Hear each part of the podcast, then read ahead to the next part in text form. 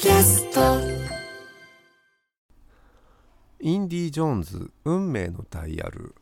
ようやくですけど見ました。面白かったです。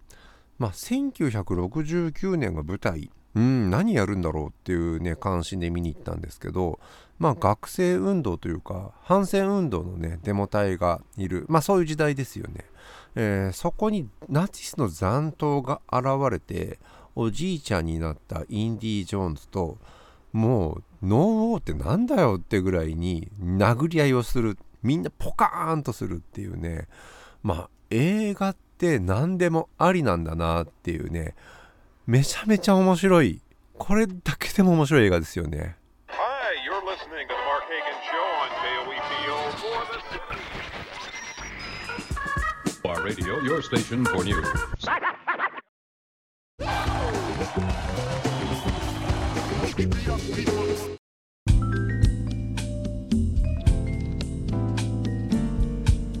ライター編集者の早水健郎です。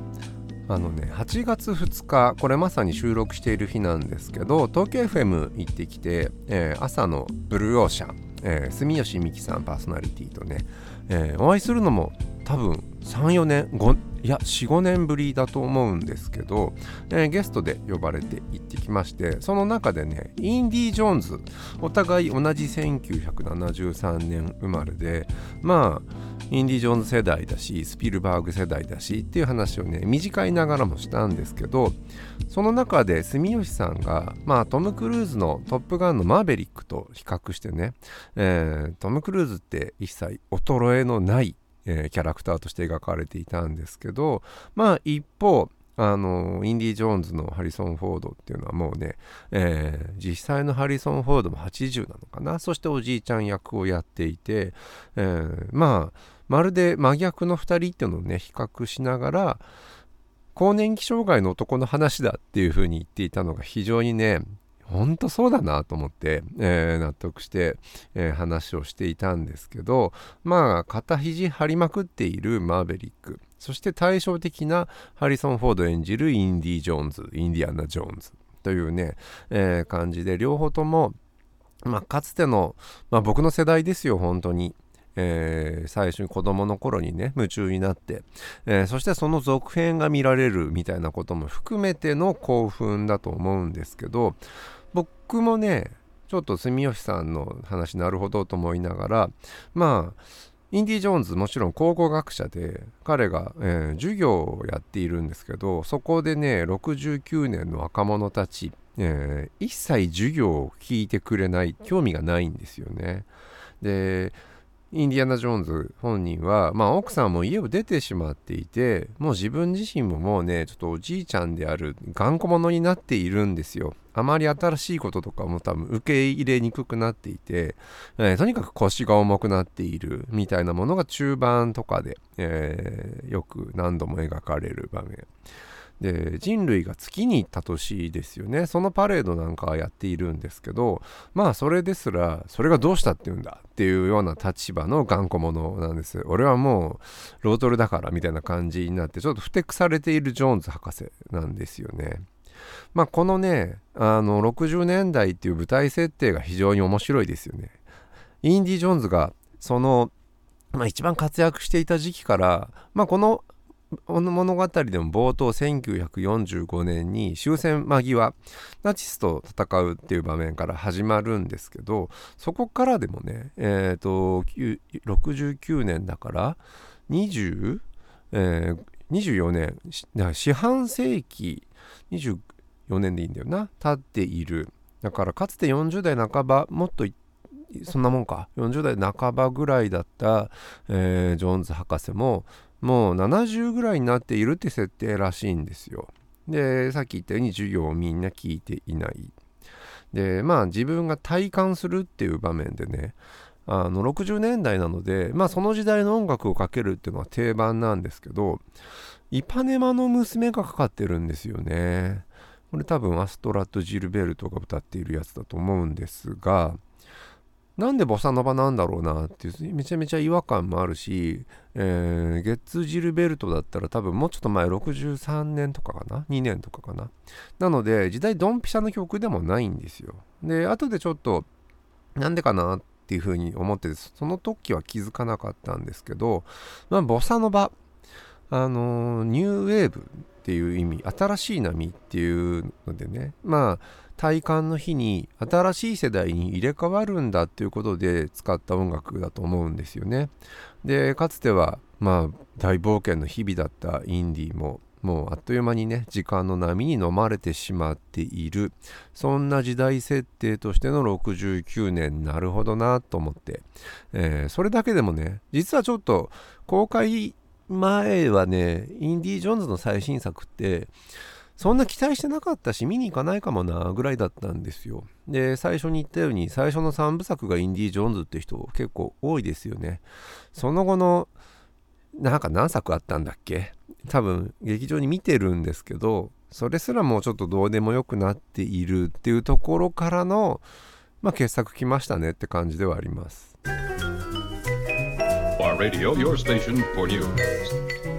No banana, I ain't a primate. 1960年代後半ってまあヒッピーが出てきてまあ新しい戦後生まれの世代が若者として台頭してくる。その中で「Don't Trust Over 30」まあ大人のことは信用するなっていうね、えー、これまでの世界と自分たちが生きている世界は違うんだっていう価値観の中でまあ高齢者の価値って相対的にかなり下がりますよね。そして同時にこれ歴史を重視しないで、まあ、アポロ11の月に行くような時代まあテクノロジーが全盛になっている時代にまあ考古学者の言うことなんて信頼に値しないみたいな、えー、まあ、その辺をねあのうまく設定として使っているんですよね。で歴史を重視しない人たちの時代っていう意味ではまあ、ナチスもそういう存在だったわけですよね。まあ、歴史的な、えー、考古学的なアイテムを、まあ、非常に散奪して、で、まあ、映画の中では魔術的な力を利用する組織っていう存在で、まあ、その2つの時代をね、えー、1945年から始まるんですけど、まあ、対比というか同じように歴史が肩身を狭い思いをするっていうような設定が、えー、描かれています。こういう時代設定を見ると、まあ、肩身が狭いのは白人の高齢男性である、えー、そして更年期障害で腰が重くなっているいろいろ衰えている、えー、それだけではなくてねまあ歴史とか考古学っていうものが顧みられることがなくてふてくされているジョーンズ博士。っていうことでもあるんですよね。でこれはね本当にね映画として僕冒頭でめちゃめちゃ面白いって言ってるんですけどあのー、隣で座っていた中学生は途中で明らかに飽きていたんですよ。僕は池袋でね公開どんくらいなんだろう？まあ1ヶ月なのかな？でおそらくその中学生は親に引率されてきていて親が同世代なんですよね。だからインディ・ジョーンズ見たくて子供連れてきたら子供は飽きちゃった。で、どこの場面で飽きたかっていうのははっきり分かったんですよ。あのね、何分か分かんないんですけど、長い長い、まあ、カーチェイスのシーンが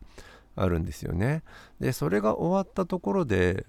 あの僕の記憶もかなりざっくりしてるんですけど、その、まあ、それでもまだね、あの自分の時代じゃないんだって言い続けているジョーンズ。それに対していやかつてね海や砂漠で大冒険してあの時非常に楽しかったよ。あれをもう一回やろうぜって誘いに来るね、えー、キャラクターがいるんですけど。あの人は完全にね僕らインディ・ジョーンズを子供の頃から見てきたものの代弁者なんですよ。で長い長いカーチェイスの直後ではなかったかもしれない。でけどこっからあ海と砂漠に行くんだなっていうのが分かってもう行けっていうインで行けっていう感じじゃないですか。けどまあ隣で見てる中学生にしてはこっからまでやんのかよっていうことだと思うんですよね。海行って砂漠行って。で確かに海もね5分でいいんですよ。ほんと僕もなんだろう途中からやっぱちょっとトイレ我慢したりね。2時間を超えるドラマ2時間半。なかなか終盤盛り上がってトイレにも立てなくなっていくみたいなことってまあ多々ねあるじゃないですか今の映画、えー、まさにその中で隣がめちゃめちゃ飽きていてマナー的にどうなんだっていうぐらいにねスマホ見始めたりしてもう本当に僕自分がカーディー B だったらこれ目の前で奪ってガンと投げつけますよ。えー、カーディー B が投げつけたのはマイクですけどまあ本当に目の前でナチスをガッツンガッツン殴ってるインディーとか本当にねそこのシーンでスマホなんて見られたらまあ投げつけるかもしれないなと思って自制しながら見てましたけどまあ実はねちょっと飽きる気持ちもわかるんです。なので僕は、えーと、カーディー B みたいにはしませんでしたけど今までの出てきたまあ非常にオマージュっていうんですかあのー、シリーズ中に出てくるような敵とかいろんな場面が過去の作品との引用で作られている。まあそうなりますよね。今時の映画。けどそれを延々やられるとそれはどうでもいいんだよっていう気持ちも若干自分の中にはいるんですよ。でかつてのインディ・ージョーンズだったらここのまあいわゆるね秘宝にあたるもの、えー、見つけてからっていうの多分15分もないんですよ。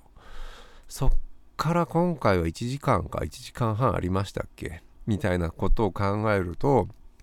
冒険活劇って限度が2時間だろうっていうのを含めるとね本当に大絶賛の映画とは言えないんですけどまあさっきから言っているように歴史あの対比としてはずっとね描かれているのはお前はもう用なしだぞと。言われている、えー、歴史考古学者インディ・ジョーンズ中年男性中高年白人男性か、えー、それに対していやいやオワコンじゃねえよっていうところがまあ映画のもちろん見どころですよね。それはね完全に作り手側のね夢でもあるんですよ。映画って夢ですよもちろん。夢のある映画の旅をお楽しみくださいって映画の冒頭でも言ってたじゃないですか。いやこれ映画の冒頭ではなくて東方シンデレラの人が言うやつですけどまあ映画って本当にね夢のあるありえないことをどんどんやってくれるから楽しいんですよ。それはだけど夢なんですよっていうね。うん。でだから目の前でガンガンナチスをぶん殴るみたいなことをやるわけですよね。あのちなみにナチスは良いことをしたのか良いこともしたのかっていう今、ね、話題になっている本がありますけどまあインディ・ジョーンズの中のナチスは何一つ良いことはしませんよね。Just a shell, just a shell. What will people say? 実際にねこの本ってどういう内容なのかって話もちょっとしたいと思うんですがまあナチスの行為を検証するっていう本でもあるんですけどまあそもそもなぜね人はナチスもいいことをしたっていうふうにまあ言説を生み出し続けるのかそのね仕組み構造の話、えー、そこの批判をしている本だなというふうに読みました。まあ、例えばヒトラーって国民に支持されたとか女性に熱狂的にファンがいたとか子供にも優しかった、えー、これは検証するっていうよりも事実かどうかというとナチスが宣伝しようとしたその宣伝の中身っていうねことなんですよね。つまりナチスの論理に載せられすぎているぞっていうそういう批判がこれ繰り返されています。でナチスってプロパガンダで映画を使った。えー、このこともねすごい知られているじゃないですか。映画って編集したり切り取ったりそこだけ、えー、強調したりってストーリーを作って、まあ、誰かを持ち上げたり誰かを悪者にしたりっていうのは自由自在にできますよと。でこれねスピルバーグの「フェイブルマンズ」の中でも描かれていたことですよね。あのー、主人公の少年が、まあ、ビーチでのパーティー、えー、そのパーティームービーを作ることになってで一人のまあその学校の中にいる不良グループみたいなものの一人をものすごくヒーローに持ち上げてもう一人をすごい滑稽に、えー、下げたそういうね演出とカメラワークを使って彼は自由自在に切り取ってみせるんですよね。でそのことの反省みたいなことというか、えー、しっぺ返しを食らう映画でもあるんですけどまさに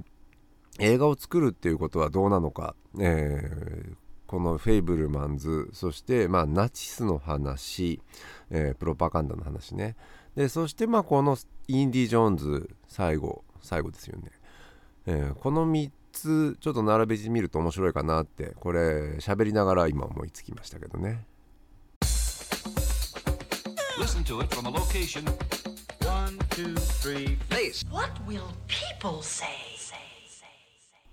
まあ冒頭でも言いましたけど反戦でも「ノー・ウォー」というプラカードを掲げている若者たちが行進している目の前でねガッツンガッツン殴り合いをしているおじいちゃんたちがいるんですよね。まだ第二次大戦は終わってないんだ。まあこれは彼の夢なのか、えー、本当に戦いが目の前で起こっているのにまあ本当にまさに平和ボケをしているんだって構図を描き出している。あのこれは本当に映画史に残るね名シーンでまあ本当にこれを見るだけでも映画の面白さ、えー、おじいちゃんたちの夢っていうのをねあの見せつけ見せてくれたなっていう、えー、本当にそこだけでも面白いです。ただまあそこでそのあまり長い夢を見せられても困るなっていうのも、えー、映画の一つの結論でね。ラストに歴史上のある人物が登場したりするじゃないですか。で、僕あれハリソン・フォードぶん殴るべきだったと思うんですよね。まあ、長いぞ映画がっていうね。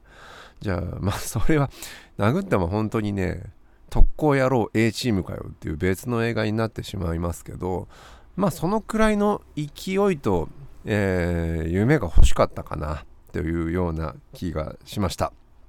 なんじゃそりゃっていう感じですけどそういう感想です。シリーズとしてはこれで最後でしょうね。まあ続きは作りようがないわけではないんでしょうけど最後として作ってる作品。そういう意味ではまあ宇野これ正さんのハリウッド映画の終演まあこれ映画を見ながらね映画が長くなるのも最後の作品として作られる映画ばかりになっていることも全てあの本の中で書かれていることをなぞりすぎているっていうね、ちょっとおかしくなるレベルで、あの本が予言したことを全てやってる映画ですよね。